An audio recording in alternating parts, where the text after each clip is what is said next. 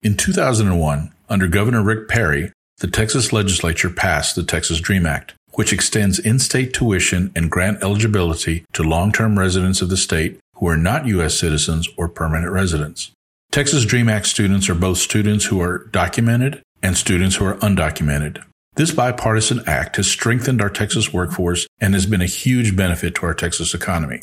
Ever since the passage of the Texas DREAM Act, there have been those who have actively opposed it. The Texas DREAM Act is once again under attack in the form of a lawsuit filed against the University of North Texas by a student organization on their own campus. To tell us more about this reckless anti-immigration attack on the Texas education system is the chief legal analyst for IDRA, Paige Duggins Clay.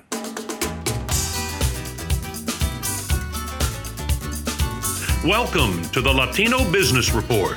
This podcast covers business, people, and issues of the day from a Latino perspective. The Latino Business Report is brought to you by TAMAC, the Texas Association of Mexican American Chambers of Commerce. TAMAC is the leading Hispanic business organization in Texas since 1975. Now for your host, J.R. Gonzalez and welcome to another episode of the Latino Business Report. In today's episode, we're going to be talking about something that's going to affect a lot of us directly and indirectly. There seems to be a new lawsuit floating around out there, and this lawsuit was actually filed by the Young Conservatives of Texas, an organization who is mm, kind of known for being out there and being a little um, litigious and doing some things that probably um, people don't consider as a very good thing that they do. Today, our guest is Paige Duggins Clay. Paige, how are you doing today? I am fantastic, and I'm so grateful for the opportunity to connect with you and your amazing listeners and for highlighting this really important case. No, no, thank you for being here. Now, now, Paige, you're the chief legal um, analyst, so you're an attorney for IDRA. What is IDRA, and what do you do? Yeah, thanks for the question. So I'm so fortunate to be an attorney for IDRA. We are a nonprofit civil rights organization dedicated to educational equity, and we do that work in a, through a variety of lenses. We focus on um, having really high quality, um, excellent training for educators and helping them create culturally sustaining school environments. And we do a lot of work around research and policy advocacy and ensuring that our lawmakers have the best information, the best ideas to make sure that our schools are equitable places free from discrimination that support the learning of all schools and high quality public schools. And so I'm really fortunate to um, be at the organization, have been there since January. Um, we have amazing leadership and we have the, a tremendous opportunity to do a lot of great legal advocacy, um, and including writing amicus briefs, um, submitting comments in federal, con- you know, rulemaking processes, and you know, being a member of coalitions to really help amplify the voices of youth, marginalized communities, um, and all, all people who care about educational equity. Congratulations. Thank you very much for the job that you and your colleagues do over there because it's one of those things that a lot of people don't know about, but it's a necessary thing that you have to do to make sure the American way stays to be the American way. Right. Now then, I've asked you on the podcast today because we have a situation that I was made aware of. Actually, your organization made me aware of it. So thank you very much for that. But there's a lawsuit that's been filed uh, by the Young Conservatives of Texas and can you tell us about that? I'd be happy to. You know, and I think it's unfortunate that we're having to have this conversation because the bottom line is this lawsuit is really bad for everybody. It's bad for Texans, it's bad for our students, it's bad for business. And so thanks for the opportunity to highlight it because I really think it's something that everyone should be able to come together around and really denounce. The lawsuit, as you said, is um, the Young Conservatives of Texas versus um, Neal Smatresk and several other UNT officials. Um, again, this is at the University of North Texas. And um, YCT, as they're popularly known, brought this lawsuit, you know, a while ago, a couple years ago. Um, wait, I know the pandemic makes our all time feel uh, really stretched out, but in the um, December of, I want to say 2019, January 2020, and they filed a lawsuit um, asking something um, really unique, but really doing something that isn't unique and has been um, tried and dismissed multiple times, which is they really try, are trying to attack what's known as the Texas Dream Act. The Texas Dream Act is a 2001 um, state law that allow, creates many pathways for all kinds of Texas students to access in-state tuition, right? And we know that with the exponentially rising costs of higher education, in-state tuition is one of the ways that you know this state has made a policy determination to ensure that the kids that we educate, that we invest hardworking taxpayers' dollars in, have the first opportunity to benefit from you know the investments of the, of the taxpayers of our state by having more affordable education. And so there are many pathways, including a pathway that allows certain um, Dreamer students um, to be able to access that in state tuition rate. Just for clarification, could you, for the audience here who may not be aware of it, and we've done several episodes on this before, but what is a Dreamer? Thanks for the question. Yeah, having the having clarity and precision is really important, um, particularly in legal context, right? So, generally speaking, Dreamer students are um, frequently referred to as the students who are the um, the generation of Plyler kids, right? Students who come here um, through many different ways and opportunities um, with their families, and um, may not have lawful documented immigration status, but nonetheless have been living here in this country, living here in Texas, um, either themselves or their families contributing to our economy, going to our schools, and you know identify as Texans. And so these are students who may not have you know quote unquote lawful immigration status, but nonetheless are here to stay and are wonderful contributing members of our community. So, and and would would um, DACA recipients also be included in this in this group that you were talking about with his lawsuit? Or That's a great question. Dreamers. That's a great question. So in Texas, um, so uh, certainly DACA students are frequently referred to as dreamers, but in Texas, actually, um, d- uh, students who have some form of lawful permanent status, including those who have eligible um, those who have DACA eligibility or DACA papers actually have a different pathway to access um, in-state tuition under Texas law. And so, what we're really talking about here in this lawsuit and the category of students that are really being targeted in this case are this much smaller category of Dreamer students who, um, for whatever reason, are not DACA eligible or have not yet, you know, received DACA and um, are otherwise, you know, not not lawfully um, documented in this country. So much smaller group than I think the broader umbrella that Dreamers can encapsulate. Okay. Well, thank you for that explanation. I didn't mean to interrupt, but so please go continue as to why in the world these people would file this lawsuit. Yeah, I really appreciate that. And really, why in the world is a great question, right? I mean, the, the Texas Dream Act was, like I said, filed in 2001, passed in 2001 initially, amended in 2005 under Governor Rick Perry.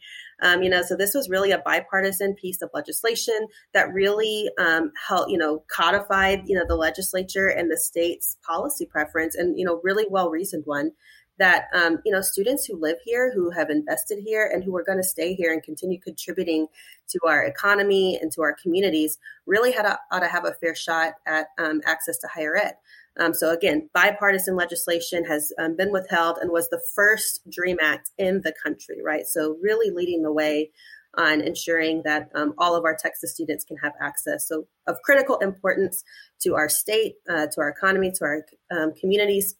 Um, you know, what YCT has done here um, is, like I said, it's not unusual.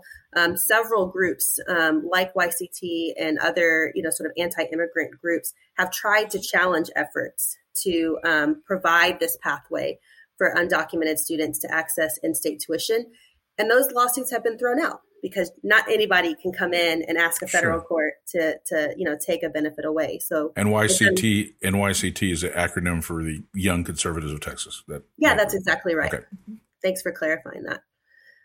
Now, I've kind of heard about these this YCT group for a while, and they're just I'm at a loss. I, I don't even understand how they can remain on campus with some of the stuff they're doing.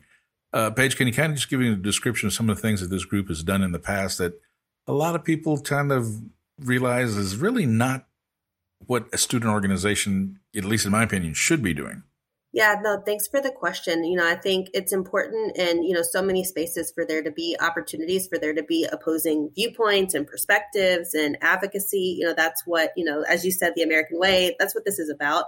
What YCT what YCT has done on our college campuses goes far beyond that, right? We're talking about um, actually, the year that the Texas Dream Act um, was amended in 2005, at this campus at UNT, YCT engaged in what they called a quote, catch an illegal immigrant game.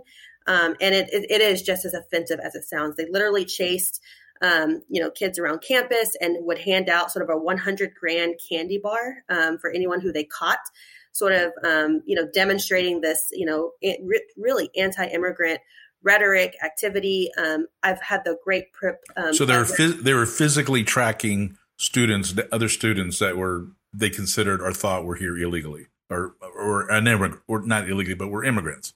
Sure. I don't know if they went quite that far. I think they sort of staged it and had all sorts of participants, um, presumably uh, some who were not immigrants, you know, just sort of an effort to demonize our immigrant communities. But what I can tell you is that I have talked with some of the amazing students on that campus who were on the campus at that time, and they have described firsthand um, how horrific that was for them, how that how it made them feel alienated, isolated, how it made them afraid you know, and unsafe on their campus. And so these are the sorts of activities that YCT has done. That's not the only time they've done that catch an illegal immigrant activity. And um, the list goes on and on for other sorts of demonstrations that they've done with sort of the express intent of making students of color, in particular, immigrant students, Black students specifically, um, increasingly queer students and LGBTQ plus students um, uncomfortable and feel unsafe on their college campuses.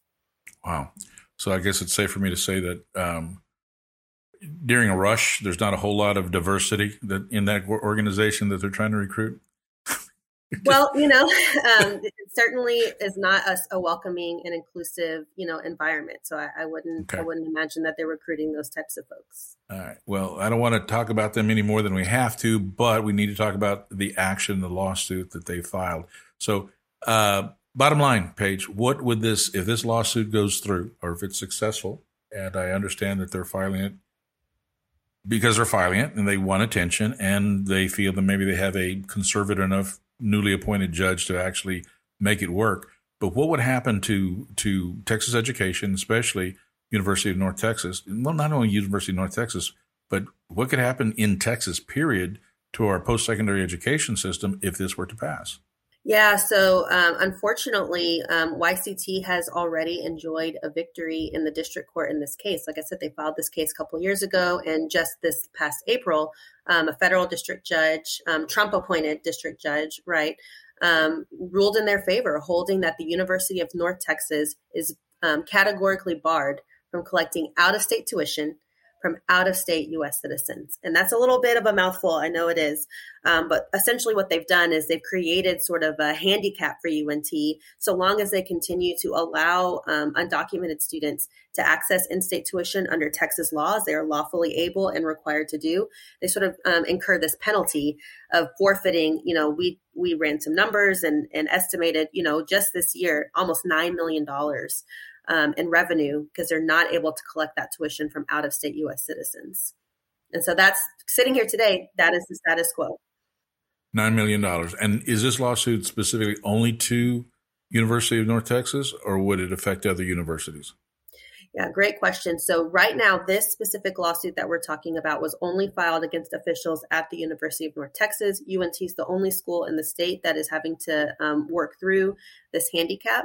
Um, but of course, um, you know, YCT has threatened you know similar litigation against other other schools, and um, in that that's a very real threat to our whole system of higher education. Yeah, and just to give the listeners a little bit of idea, Paige, I did a little research over here, and Texas A&M University, if it were to go through, they would be they would have, be adversely affected and lose about 21 million. Um, University of Texas at Austin would have about uh, over 30 million. UT El Paso, uh, almost 3 million in loss. University of Houston, you know, 500,000 and, and, the list goes on. So this could actually uh, eventually affect every university in the state of Texas. And I'm sure it wouldn't stop there. If Texas is, is doing it, then it can spread to just every university in the country, couldn't it? Well, you know, we think, and as we argued in our amicus brief, which we filed in the Fifth Circuit, the university is appealing the decision, and we think the district court and we think that YCT was wrong, and so we're really hopeful that um, you know we'll get this overturned in the courts, and that other judges in other states, if confronted with a similar legal challenge, would agree that they're wrong. They're just wrong on the law. This is not an unfair advantage for Dreamer students, but you know, Jerry, you're exactly right. Um, if if this ruling is allowed to stand, and again, we think it should not um, it could have catastrophic impacts on the Texas economy, on our system of higher ed finance, when we know already that um, the state is not invested enough in our higher education institutions. And so it really should be a, an issue of concern for, for everybody, for every Texan. And let's be realistic. I mean, I don't think the uh, young conservatives of Texas are really concerned that people from out of state pay less tuition. It's a workaround to make sure that immigrants are being kept off campus. I mean, that's the bottom line. I mean, that's the way I see it. That's exactly right. They're really trying to put pressure on on state leaders to repeal the Texas Dream Act, and um, we know for generations that um, all sorts of diverse coalitions of, of people, of students, of higher ed professionals, and business organizations, right, have really stood up to say time and time again that this is good for Texas, that it's lawful, and that um, it's really important that we invest in all Texans regardless of their background. And so I agree, it's it's it's absolutely pretextual, and um, you know we, we're hopeful that the Fifth Circuit sees it that way as well. Absolutely. I mean, these these whatever the status is, are here to stay one way or another. They're getting their education. Nobody's given them anything. They're earning their way. They're earning their way through. But uh, you know, from a business perspective, we need an educated workforce, and if you're trying to target a portion of that workforce and prevent them from going to well don't, don't get me started. That's another episode. That's something else. Sure. let, me, let me ask this. Let let me ask this or i'll get going and won't shut up. Um, now the organization i'm involved with which actually sponsors this show uh, or brings show is TAMAC, the texas association of mexican american chambers of commerce. And i'm very proud that we recently signed on to an amicus brief to help support efforts to defeat that.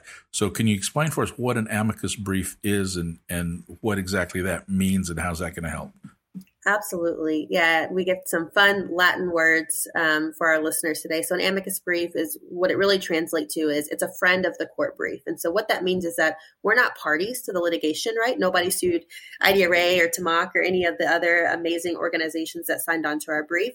But nonetheless, we have a really important perspective and we have an important argument for the court to consider in making its determination about whether to reverse the district court. So, it's a friend of the court brief. Um, we come we came together in a coalition. Our coalition was made up of student groups, um, business organizations, and higher education leaders. And together, we really um, presented the court with more information, more context about the why, which you just alluded to, right? What they're really trying to get out here. Um, advanced a really compelling legal argument about why YCT and the district court was wrong, and really highlighted the impacts. Which, as you, um, I know you didn't want to go down that rabbit hole, but I mean, the evidence of how catastrophic this ruling could be for our economy, not just because we need an educated workforce, but because that shrink in revenue, right? That doesn't just oh, impact oh, yeah. UNT, that impacts all the economy, all of the local community around UNT across the state, the vendors, the people who come to visit, the football games. Let's look at UNT. UNT is where? Denton? Yeah, that's right. You didn't okay, so Denton, I mean, it, it's a nice sized town, but if that if that revenue would not come into the university, there'd have to be cutbacks. They would have to be cutting some programs, they'd have to be cutting funding someplace. They'd have to maybe not do as much business in the community, maybe cut some vendors. I mean, it's a ripple effect. I mean, Absolutely. the money would it, it's just not affecting the university; it's affecting the entire community. And if that were to be multiplied by by all the universities, you know, in the state of Texas, I mean, that would be tragic. Yeah, uh, not only for the viewpoint of. Go ahead. Go ahead. Go ahead. No, I was just going to pick up on that, you know, and we didn't even have to do that math. There was actually a really excellent recent report by the Perryman Group that um, put out in North Texas the impact of institutions of higher education uh, and their economic impact on the community. Um, and the, they put those numbers right there. I mean, we're talking billions of dollars of impact um, to the extent that universities' revenues and their opportunities to invest back in the communities that support them is diminished. And we cited that information in our brief. Okay. Now, April, I know that from TAMAC, uh, we've said it, and for those who may be listening, if you go, I know your website, I know TAMAC, the uh, Texas Association of Mexican American Chambers of Commerce, T-A-M-A-C-C dot org. We have a copy of that up. Um, it's available for that brief to look at it and definitely cite those numbers if anybody's interested. Now, before we get into what can we do about it, if anything, what is the next step? I know the brief has been filed, so what's the timeline on this look like? Yeah, so the brief, uh, the brief, the university filed a brief, and we filed an amicus brief in support of the university. YCT and whoever um, they can drum up to support their position. Um, I'm, I'm, curious to see who will, if anyone, um, will file their brief in just another week or so. Um, and then we'll wait. The court will likely set this case for a hearing um, sometime this fall. Um, and I'd expect a decision. You know, that's a, the bad thing about litigation is it moves slowly. So I'd expect this case to be decided sometime um, next, late next spring, or maybe early next summer. Okay, so it's, I mean, it is and it's not. It's not necessarily a political issue where people can get involved and write their their congressmen or their senators or their state rep. I mean, it's in the courts. Is there anything an average citizen can do to have their voice heard in supporting the amicus brief or to support the position of the university that this does not happen. Yeah, Jerry, you know, IDRA, we always believe there's something, there's always something that the average person or, or and the, you know, unaverage, the extraordinary people can do. And, and so there are some things, right? So we know that this coming legislative session that um, organizations that are aligned with YCT's perspective on this issue might try to revive um, what have repeatedly, I cannot emphasize this enough, repeatedly been overwhelmingly, stunningly defeated in the legislature. Right, attempts to repeal the Texas Dream Act have failed, and um, I expect that they will continue to do that. But that only happens if we continue to come together and highlight the importance of that law and the, and the importance of higher ed access for all Texans. And so, um, absolutely, just you know, being aware of the case, of the implications, and as we move forward, um, lending your voice um, in the legislature, letting your members and your communities know how important this is to defend this act, I think will be really, really critical.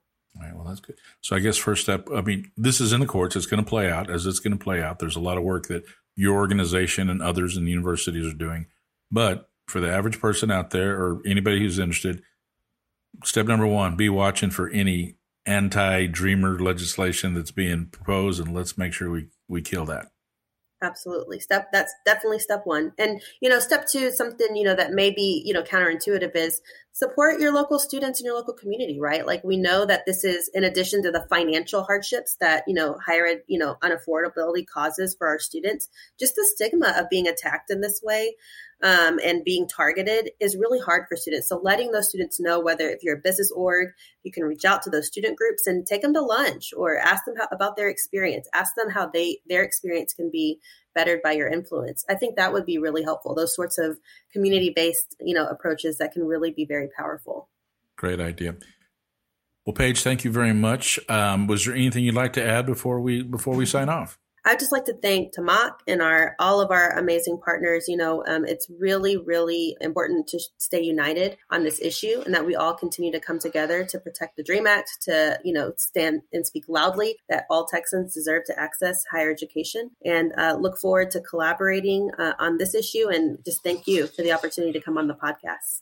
Well, April, thank you very much. And as it's mentioned in um, in the or not actually in the brief of some of the stuff that you sent me earlier, it is a reckless anti-immigration attack that has far-reaching consequences for all Texans. Thank you very much, and until next time.